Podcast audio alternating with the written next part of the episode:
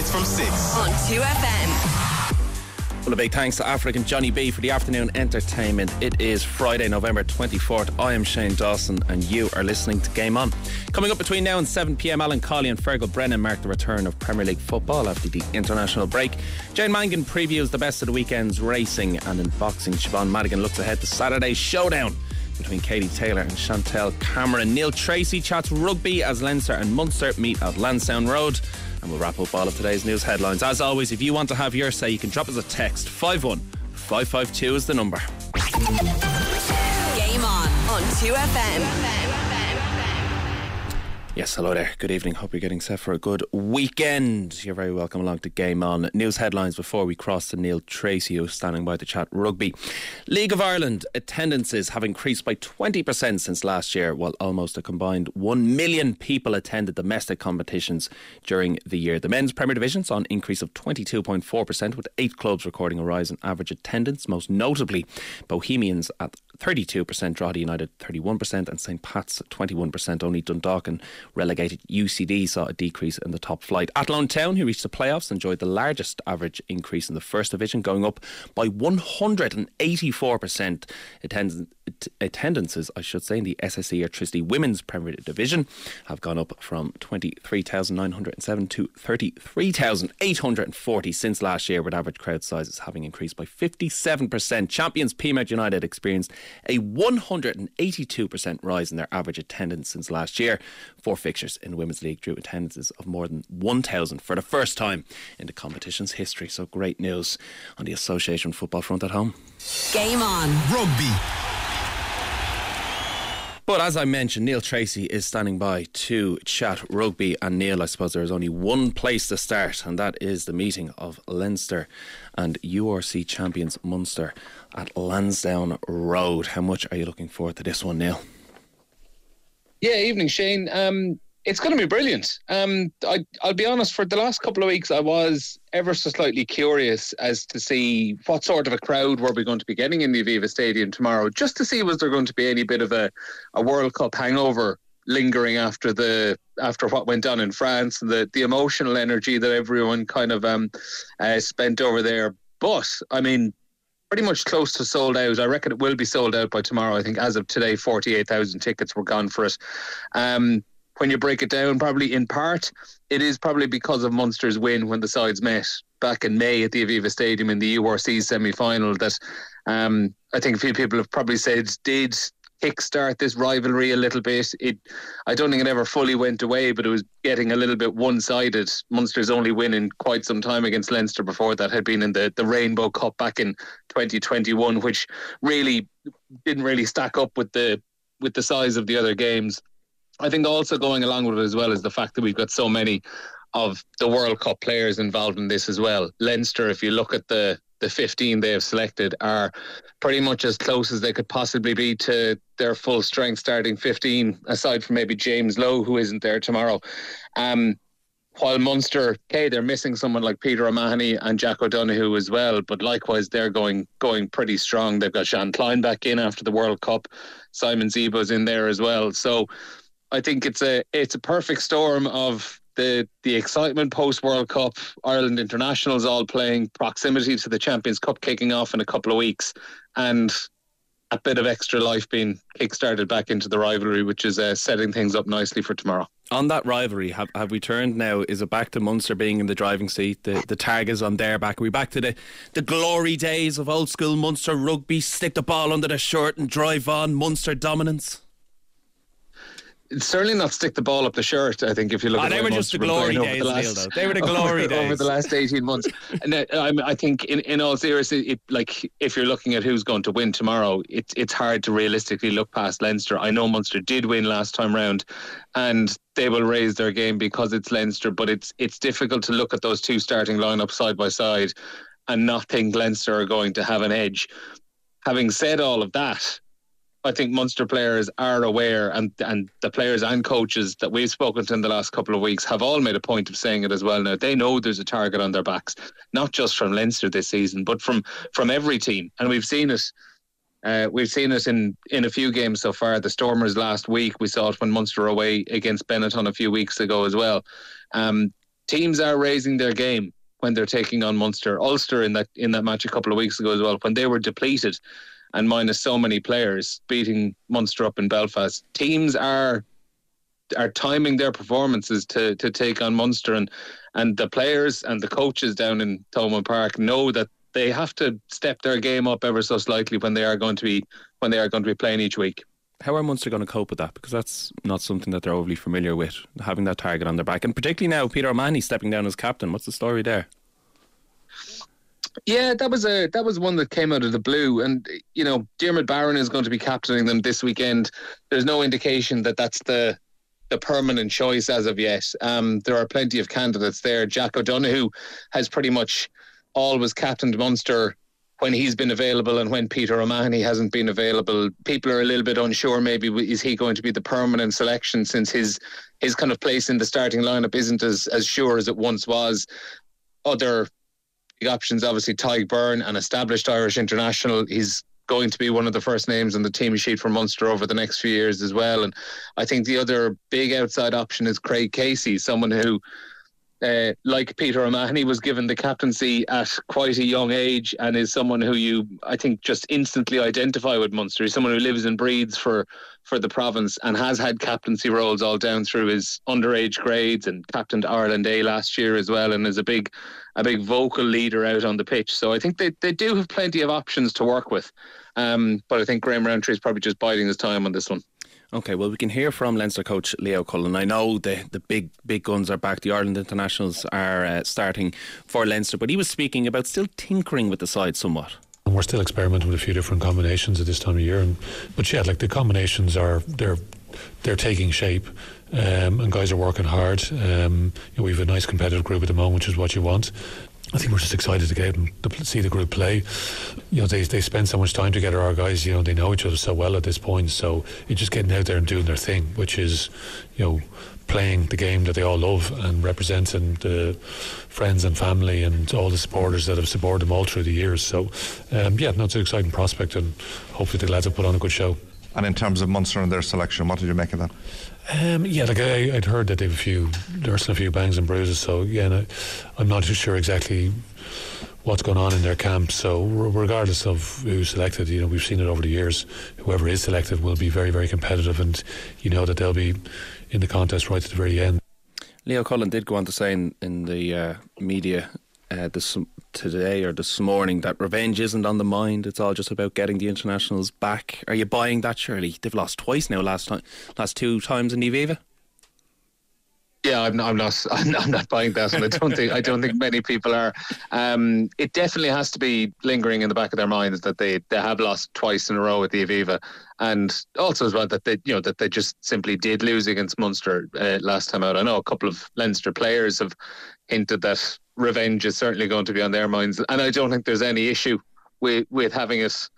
Uh, never mind in the back of their minds, having it at the front of their minds. I think what people want is a Leinster and Munster rivalry that is full blooded and is like what it was back in the, the late 2000s. On our podcast this week, we had Johnny Murphy on with us, former Munster wing, and he was saying first time he played Leinster at the Aviva Stadium back in 2010 after moving back from Leinster, he said it was the most violent game he's ever played in his life. Now, he wasn't even talking about any off the ball incidents, just the sheer physicality of the game. And yeah, I think most fans want a, a full blooded Leinster and Munster, Munster rivalry. There's absolutely nothing wrong with that. If you're if you're if you're one of the fifty thousand in tomorrow paying your money. Absolutely, and if you're not one of the fifty thousand, you can listen to live commentary on Saturday Sport on Radio One, um, in the Aviva Stadium. There's also live commentary of the Bulls and Connacht. Uh, Connacht make six changes for their trip to Pretoria, where temperatures could be hovering around thirty degrees for this one. Neil.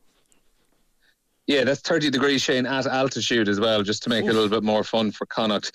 Um, it, was interesting, actually. They, uh, I always find it fascinating to see how, how, teams approach going to altitude.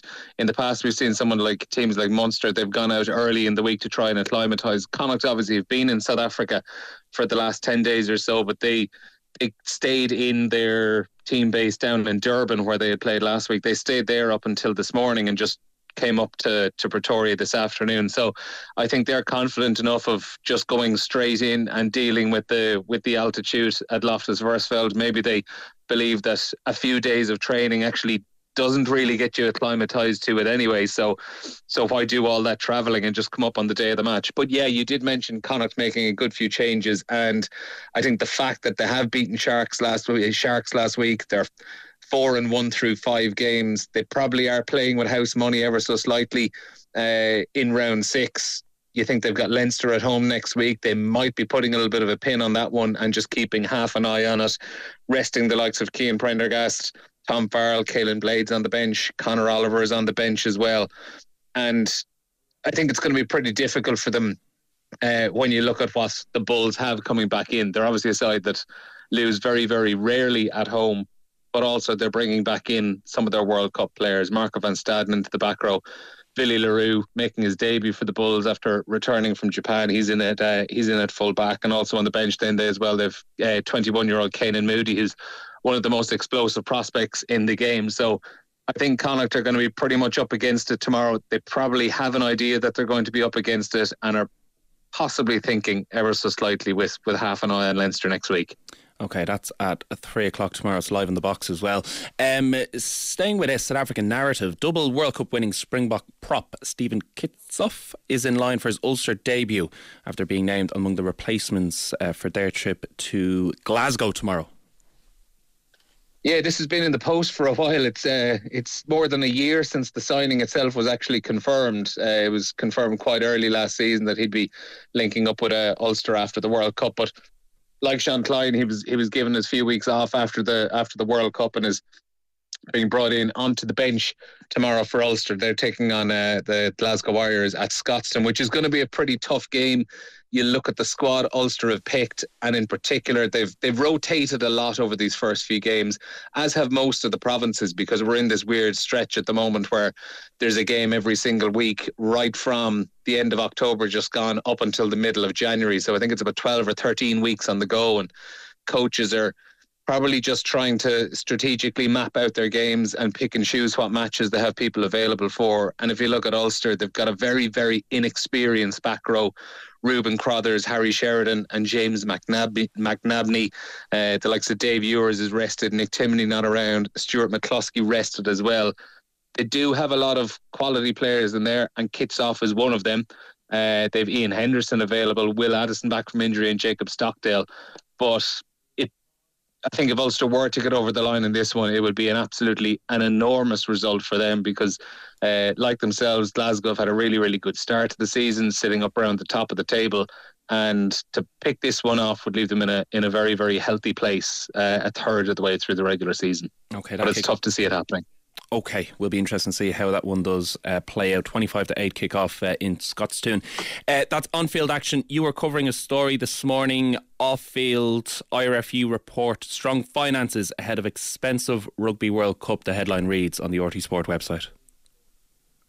Yeah, so that was literally just at um, six o'clock this evening. The IRFU announced their uh, financial account, their uh, end of year accounts for the year ending 31st of July 2023. And um, it presents a, a healthy enough state of the state of the nation when it comes to Irish rugby.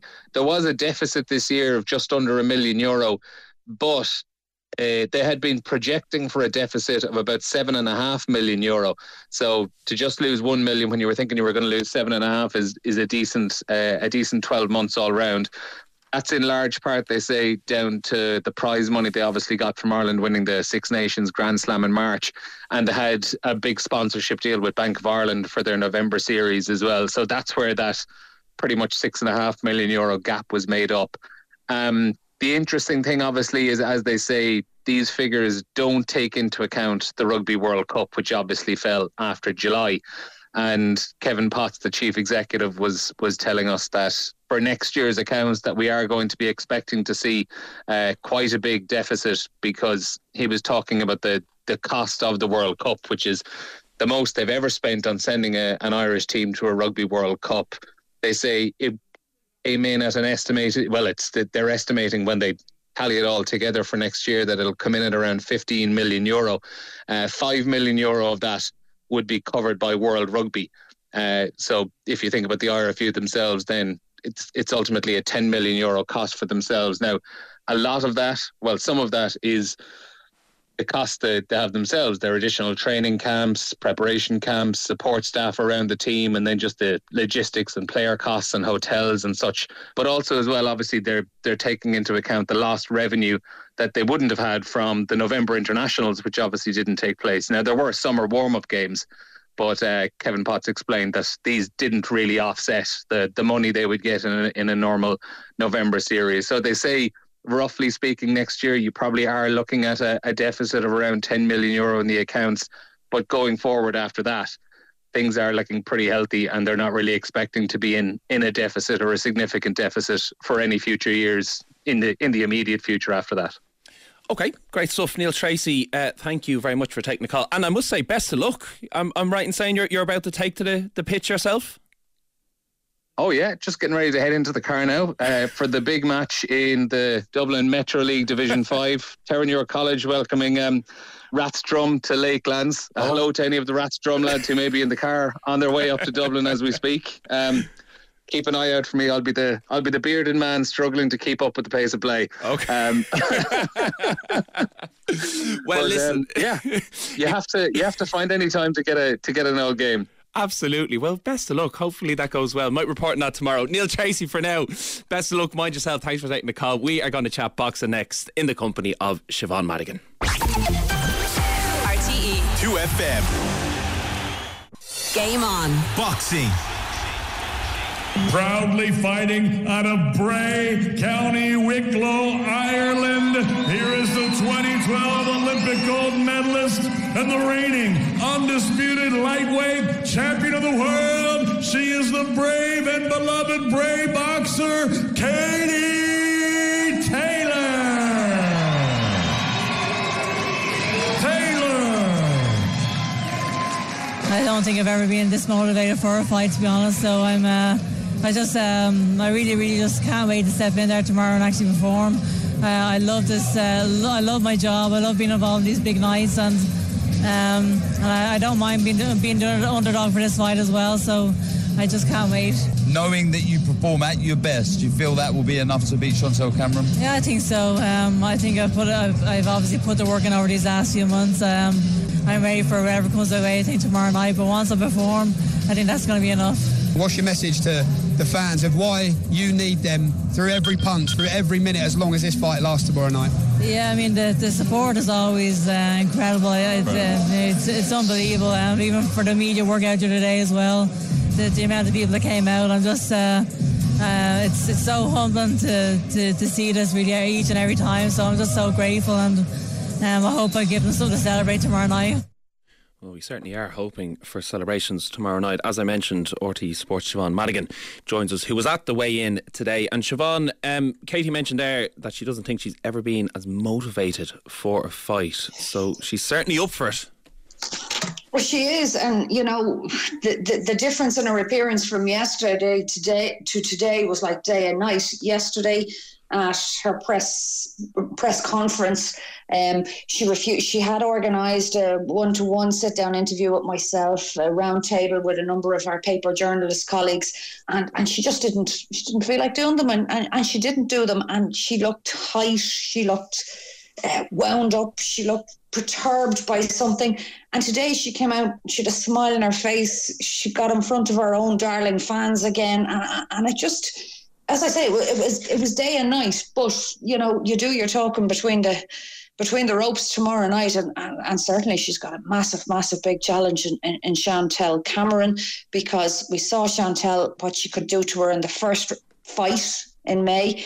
And, you know, both girls are saying that they're going to be stronger and they're going to be better tomorrow night. Well, if Chantelle Cameron is an improvement tomorrow night on what she was back in May, well, Katie is going to be really, really up against it is that out of sorts for Katie, the kind of change in emotions in such a short period of time? Do you, do you put that down to nerves?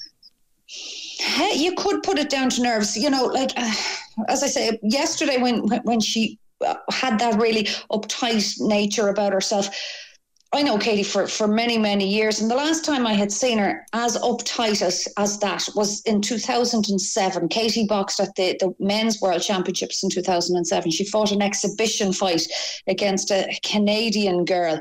And it was to show her wares, show her talent. And a decision would be subsequently made as to whether women's boxing would be would be uh, permitted to, to go in, into the Olympics. As it happens, Katie won well, and the rest is history. But I hadn't seen Katie as uptight since then, and that's including the London Olympics when she won gold, including going into Tokyo when she had so many other personal distractions rather than what was her focus between the, the, the, ring, between the ropes. And then, you know, she's had she's had numerous world title fights in the lead up to this. But here we go now on, on, on Saturday night. It's almost a career defining fight for Katie Taylor. Yeah, no, it is. It's monumental. And even, I think Chantelle Cameron was saying, I literally feel zero pressure. I mean, it's all on Katie. I'm back in Dublin, in Katie's country. And as much as I'm defending my belts, for me, it's just another fight and one I've already won after the last time. And I think I'll win more convincingly this time. So I asked this question to you, Siobhan, and perhaps we, we all might need to answer with head over mm-hmm. heart because we all want a big night for Katie in fighting professionally in Dublin but there's a lot stacked against her. How do you think this one is going to play out? There is a lot stacked against her. And in yesterday's press conference, her, her trainer, uh, Ross Enamait, said this is a bit like Bernard Hopkins against Ke- Kelly Pavlik back in, in 2018 when they fought in Atlantic City. Bernard Hopkins was 43 years of age at the time. Pavlik was then a 26 year old, 34 and old fighter. So nobody really gave Kelly or Bernard Hopkins a chance and he came out and blew him away what's the chances that Katie Taylor can do similar tomorrow night? She could well do it, but Chantelle Cameron had a tricep injury in her left arm the last day, so she couldn't throw a clean left handed punch. So she effectively beat Katie Taylor one handed 189 days ago.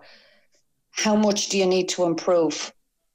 Wow. To beat a two handed fighter? Yeah, that's that's the reality of it. Like you know, Katie has given away weight. There was little between them, a couple of ounces on the scales today. But again, there's a huge difference by the time it's it's fight time tomorrow night. But Chantelle Cameron said that she had that torn torn tricep in her left arm the last time, and she hasn't got it this time.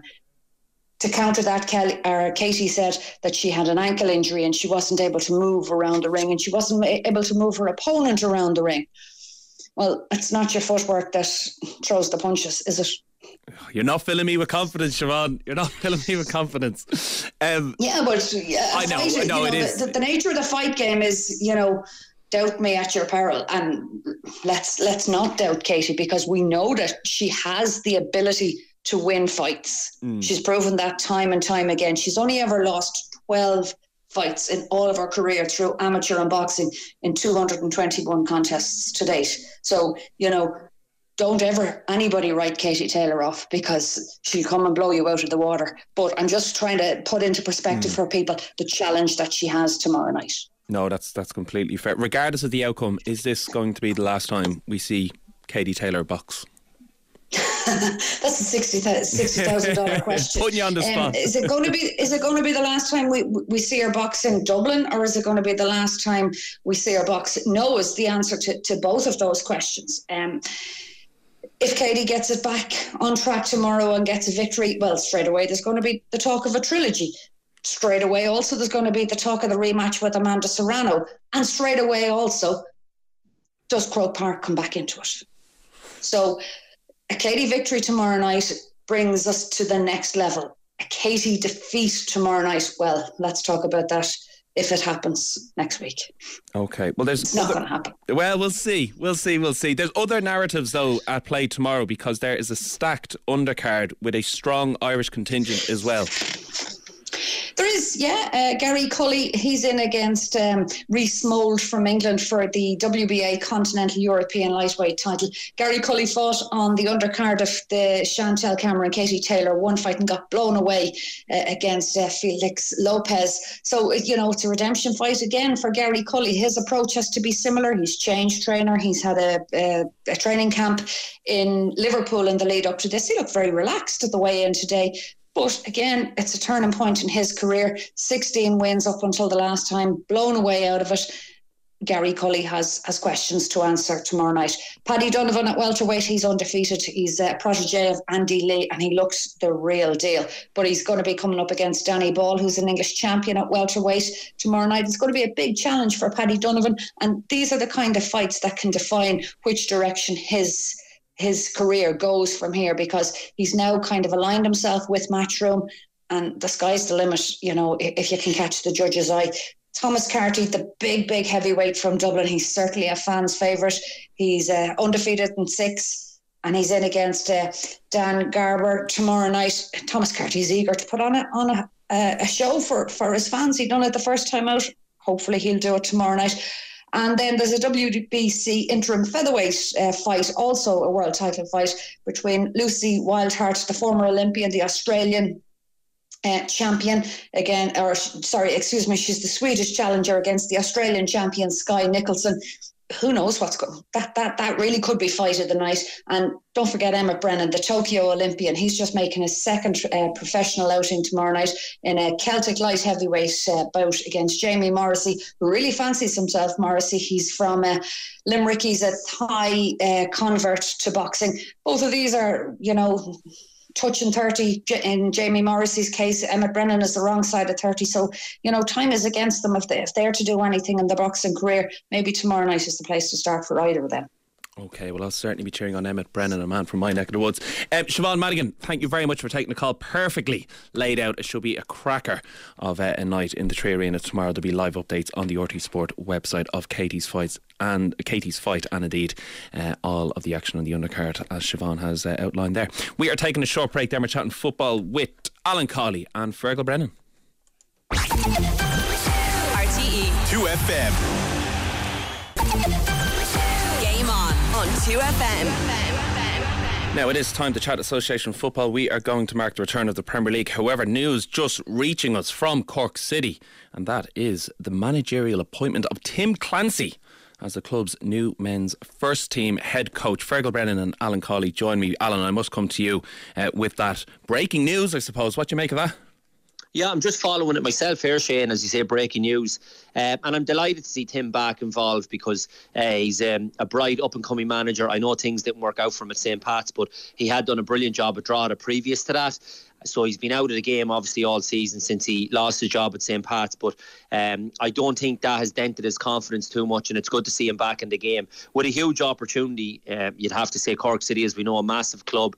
You would like to think this will be the start of the rebuild now, getting Tim at the helm because I felt that was important when they lost um, Colin Healy. They never replaced him last year, and uh, there was a lot of uncertainty on and off the pitch with Cork City. So if they are to get back in the Premier Division, uh, they do need a big rebuild, and this is a very important cog in that that wheel. So, as I say, I'm delighted to see Tim back, and, and I think it's a good appointment. Absolutely, will be interesting to see if that can galvanise the rebel army uh, in Cork City. Um, as I mentioned, though, we are going to chat Premier League football. Alan, you're on the line, as is Feargal Brennan. And I suppose, gentlemen, only one place to start. Feargal, if I bring you into the conversation, that is the 12.30 kickoff tomorrow between Manchester City and Liverpool. As uh, the Guardian newspaper writes, for subplots, sideshows and headline narratives, Manchester City's hosting of Liverpool is the weekend's only show in town. What are you most looking forward to in this uh, battle, Feargal? I'm looking forward to kind of a bit of a measuring stick of our Liverpool back. Um, I've been saying for the last few weeks that you know talk of their demise over the summer was was greatly exaggerated. Obviously, they missed out on a, on a top four place and a Champions League qualification at the the back end of last season. But from covering them, from from going to press conferences, I was at Klopp's press conference today as well.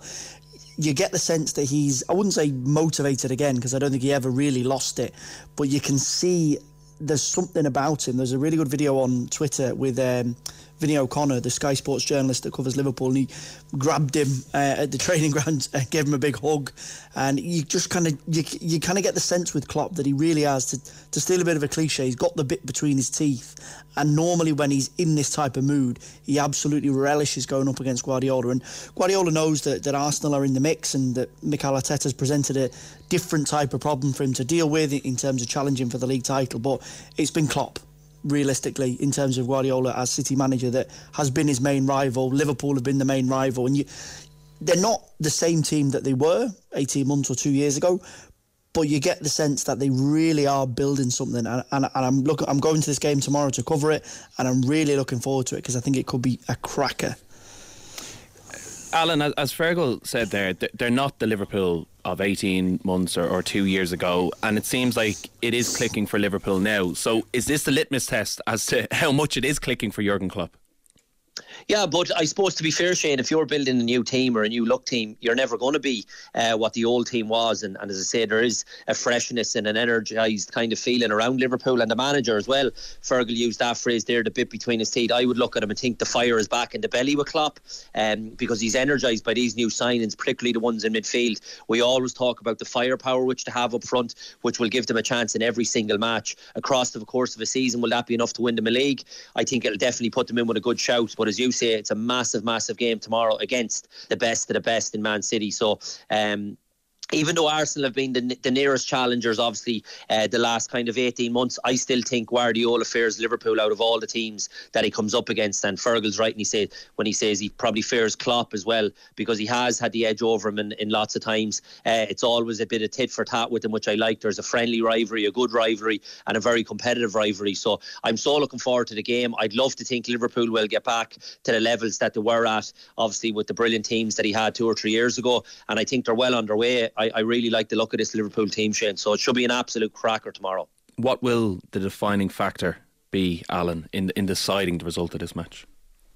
Yeah, well, like there, I think there'll be. I don't know. Can you pin it down to just one area of the pitch because there's quality all over the pitch? But I suppose everybody speaks about um, Man City and the quality they have up front, and Haaland speaks for himself. And you look at Grealish and Foden and Bernardo Silva and all the ones that the names just roll off the tongue. But I'm really interested to see can the Man City defence cope with Liverpool's firepower. I think Salah looks I know I know he's had an unbelievable goal scoring record and he's been phenomenal at reaching serious levels with Liverpool since he's been there. But I just think he looks as though he's energised as well, as fit as I've seen him in a long time, so sharp, um, looks so deadly in front of goal as well as he always does. So it'll be just really interesting to see can Man City cope with Liverpool's firepower. Nunez as well offers a totally different challenge than what the Man City players have faced before with Liverpool, with the likes of Firmino and Sadio Mane. He's a big physical presence as well that will love to throw himself about, put himself about. I know Man City are physically strong at the back, and Ruben Dias and Akanji, John Stones, but I definitely think this will be a challenge that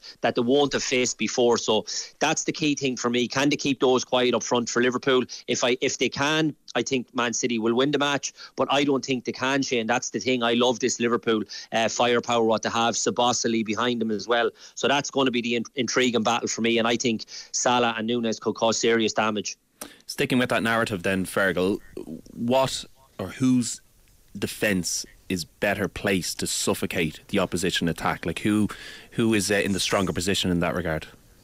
City, um, and I think a big part of that is because of the changes that Guardiola has implemented over the last six to twelve months, where he, he's gone away from this idea of they want to smother teams and have 75, 80 percent or maybe more possession and just kind of grind the the opposition down. Now they play. I know John Stones is missing, but with Rodri, with uh, Dias, Gvardiol, Ake, Akanji, he likes this idea of having almost four or five players that are either central defenders or central defensive players right in the middle of the pitch just to have that block so that when teams do break forward whether they're Liverpool or, or whoever they come up against it's very very difficult to get through because you've got players who are already in position, waiting to make a tackle, waiting to make a block, and then just pounce because you've committed so many men forward. And I think City have shown that, that they're really good at that and having that added physicality in the middle of the pitch, whether it's in the central defence or central midfield, is has been really important to them because we know that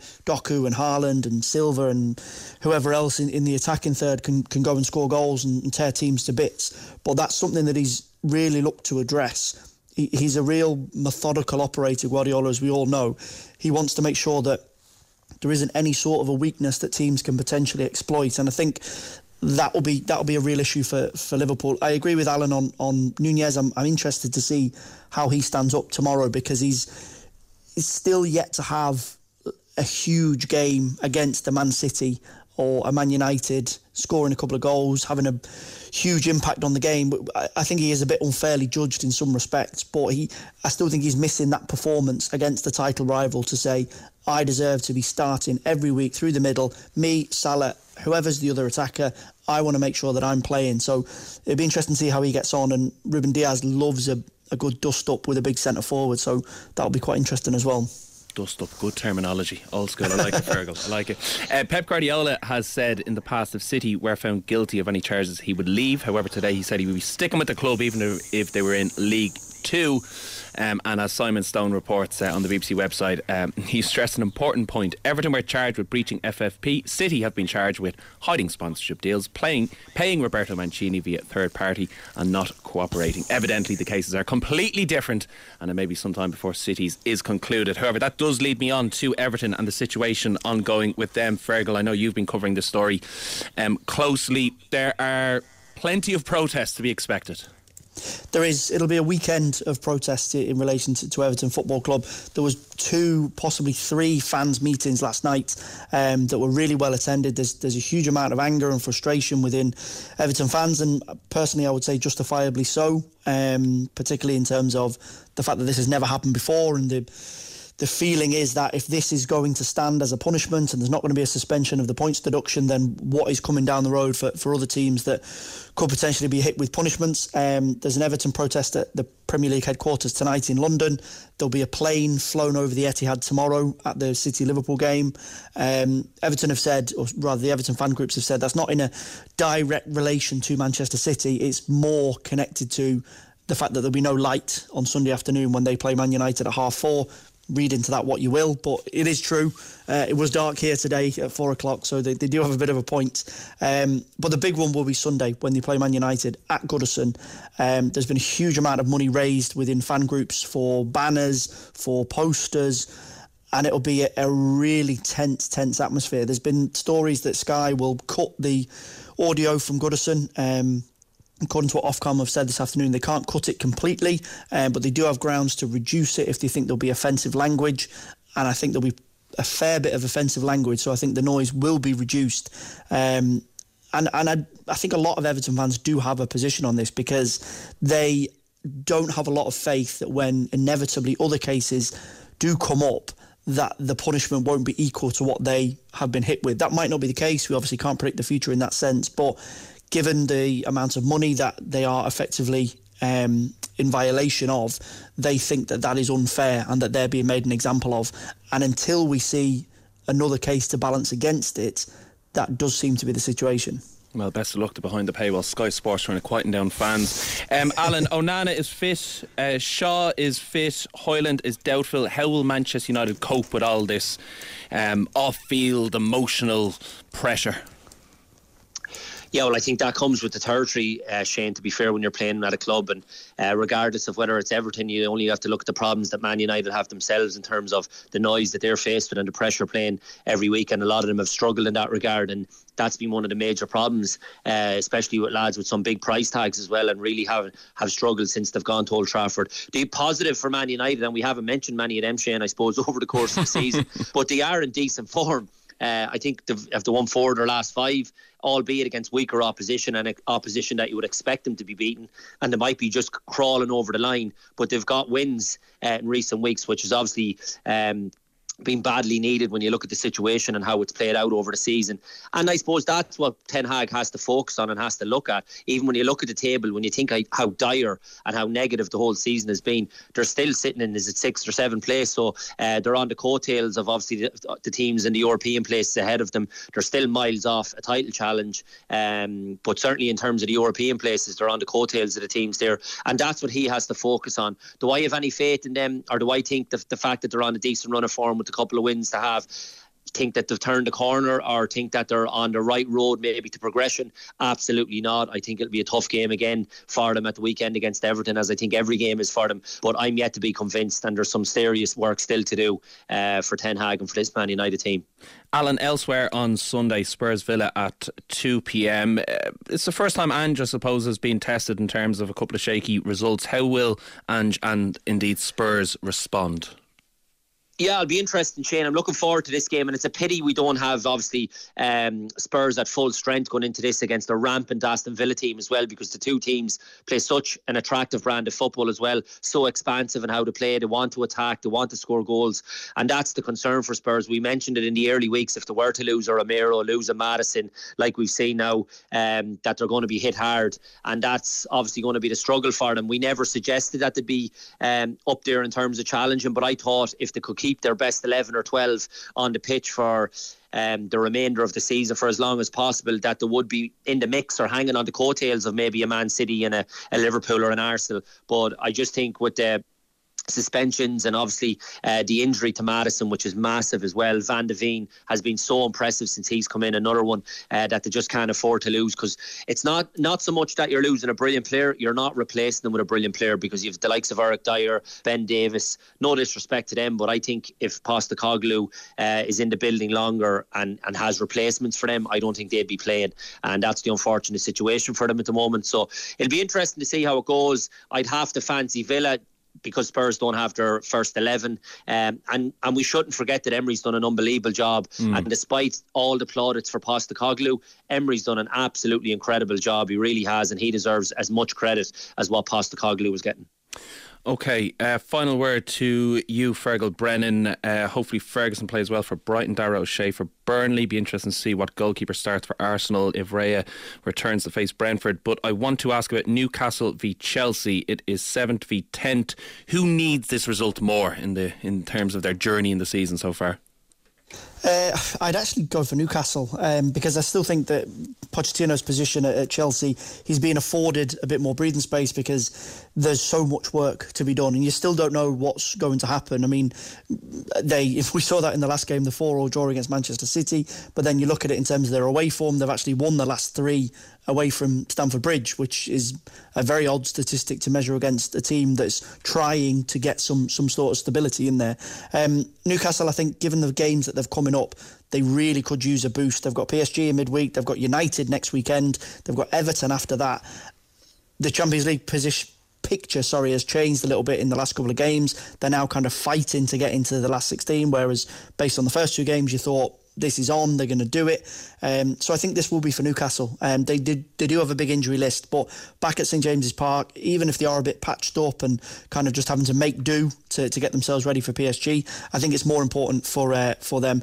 Just in terms of team news, you said there about, about David Raya, he, he's ineligible, so he won't play. It will be Ramsdale. Arteta said that this afternoon. Um, and for Everton, Sean Dyche said that Seamus Coleman could be on the bench against United on Sunday. He wouldn't be committal on it, but he said he uh, played for the under 21s in midweek, so it's a possibility that Coleman could be on the bench. Uh, for okay. Sunday. Okay, well, excuse my ignorance. I'm going to be stripped. No, no. I'm going to be stripped of that goalkeepers union membership. I tell you. Um, Alan Cawley, Feargal Brennan, thank you both very much for taking the call. Hopefully, it is a great weekend of football, and thank you for setting us up nicely for it. Game on. Check out the podcast on the RTE Radio Player app. Now we are going to chat racing in the company of Jane Mangan, as is tradition of a Friday. Jane, how are you? I'm very well and, and very much looking forward to two days of Punchestown with it might be cold in terms of weather, but it would really warm your appetite for Absolutely. proper racing. Absolutely. Two days live on RTÉ television. You're going to be there with the uh, racing gang. So let's start with Saturday and the Morgiana hurdle. Four runners evenly split between Elliott and Mullins. High expectations, I suspect, on the return of the Willie Mullins trained State Man. For sure. A lot of people at home might be thinking, geez, four runners, that's such a small field. Well, it was four runners last year when State Man won. It was three uh, runners the year before when Sharjah won. Uh, this isn't unusual for the Morgiana hurdle, and there's probably only so many horses that fit into this category around. Each of them are highly rated, two of them from Willie Mullins stable and two of them from Gordon Elliott. But State Man has a near flawless record. The only time that he's been beaten in open company was in last year's champion hurdle at Cheltenham. And we all know what Constitution Hill can do, but he went there last year as Ireland's leading contender and he just wasn't good enough. He came back to Punchestown. He put Vauban in his place by making all and he's he's an exemplary horse. He's rated 166. He's won five Grade Ones, and you would expect him to bounce back to winning ways here. Uh, Echoes and Rain, his stablemate is against him.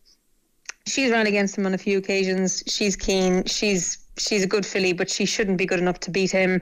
Pied Piper is an interesting horse because he's five turning six, so he has the profile that he might well well improve this year. He was second in the county hurdle, narrowly denied under Davy Russell at Cheltenham, and he's probably going to lay down the most of a challenge to State Man here. So it looks like State Man is going to be short odds to go back to back in the Unibet Morgiana hurdle, but it is good to see him back, and it's a week before he will also see his stablemate uh, Impaire Et Passe uh, in the Hatton's Grace at Fairyhouse next year. So so the Constitution Hill is good, but we're going to hopefully keep him honest, and by doing that, he's going to have to he's going to have to pass the assignment uh, tomorrow.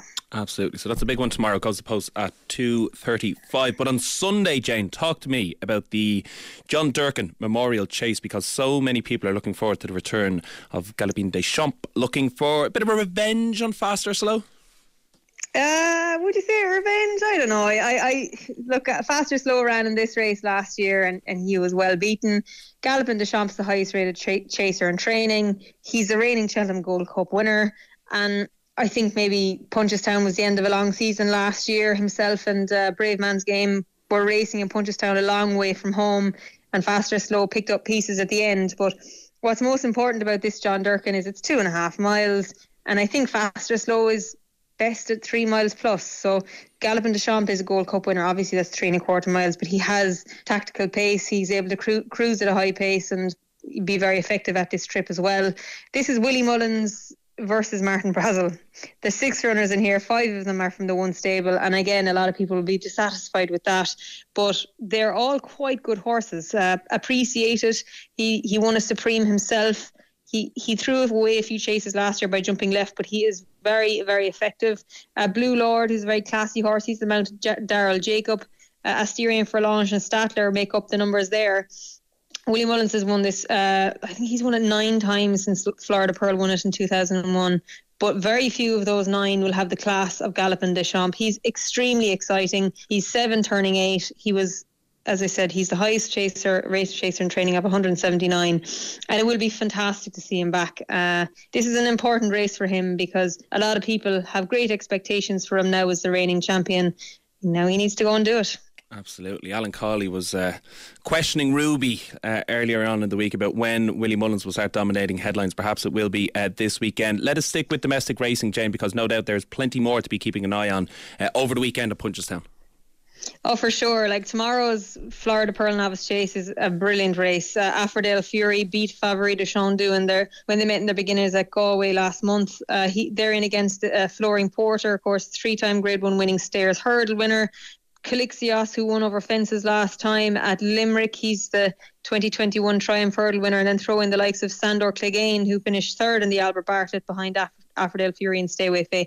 That is a proper race, uh, the Florida Pearl. And a horse I actually like in it is uh, Churchstone Warrior because I think he's quite experienced. The race before that is on paper just a beginner's chase, but Gaelic Warrior lines up here this week for this last 10 days for beginners chases has been unbelievable from Inthepocket and Facile Vega to Fact To File American Mike. We saw Classical Dream with an exemplary round of jumping at Thurles. Uh, during the week, and uh, William Mullins won the beginners chase at Fairyhouse today as well. But Gaelic Warrior will be on a list, a lot of lists um, tomorrow to see that beginners chase. And there's Mayor's Hurdle on Sunday as well, where she could be anything. Ryoga Choice, Broomfield Bijou, that's quite a good race in against um, Anna Benina. And imagine for Gordon Elliott in the Bet Victor Craddockstown novice chase, he'll take a lot of beating uh, on, on that card as well. So there's lots domestic, but there's also some very good action across the water. Indeed, there is. That brings us on to Haydock. It's a small field, but plenty of competition in the Grade 1 Betfair Chase, Jane. Yeah, it's due off at three o'clock tomorrow. Four runners, but all of them rated uh, 159 or higher. Cork Rambler is the one rated 159. That's hard to believe given what he did last season. Protektorat last year's winner is in there fresh after a wind operation over the over the summer period. Royale Pagaille is in there, but Bravemansgame's top of the market. Uh, he for Paul Nicholls and Daryl Jacob, he just looks like he has the profile. He he was second in the Cheltenham Gold Cup. He was uh, obviously third at Punchestown. He was beaten in his seasonal reappearance, but I'm not going to get too disheartened by that because I think Miles Morris's Gentlemansgame will prove to be quite a good horse. He got beaten by him on his last run, but with the benefit of that sharpener, I think he's going to take a lot of beating in the Betfair Chase. Okay, in terms of Irish interest, uh, Willie Mullins has a runner a little earlier in the graduation chase, and also Emmett Mullins rides in the Betfair Hurdle. Yes, in the 150, the graduation chase, um, it's two mile five. It's run on soft ground. It looks like it's ideal conditions for Gaillard Du Mesnil. He won the National Hunt Chase at Cheltenham last year under Patrick Mullins. Patrick retains the ride here. It's quite a small field, and it looks like he's you know, they found the right spot for him. Apple Away is a grade one winning hurdler for Lucinda Russell. She won at Aintree. She's probably going to be his biggest challenge, but I think this is a good bit of placing by the champion trainer. And you mentioned the the Betfair hurdle as well. Emmett Mullins obviously sending over Slate Lane, who's won his last three. He's well in form. He's going up in the ratings, but for Dunamyler and Paul Byrne, he has another serious chance of landing a big pot. Willie actually also saddles fine margin in that. He's first run for the yard, the Mount of Brian Hayes. He's got a bit of a lighter weight and you wouldn't write off Chris Sutton in any race, so I certainly wouldn't be overlooking him in that. I think top of the market is currently Crambo for Fergal O'Brien, a big opportunity for Connor Brace, young rider for him from Wales. This could be a, a stepping stone to bigger things for him. Okay, great stuff. Jane Mangan, thank you so much for taking the call. As I mentioned, two days of live racing on RTÉ television and updates across uh, Radio 1 and Saturday Sport and Sunday Sport. Sinead, that is all we have time for. Big thanks to Max and Andrew for working on uh, this evening's show. Bláthnaid Treacy is up next with the official chart show. Marie is back on Monday.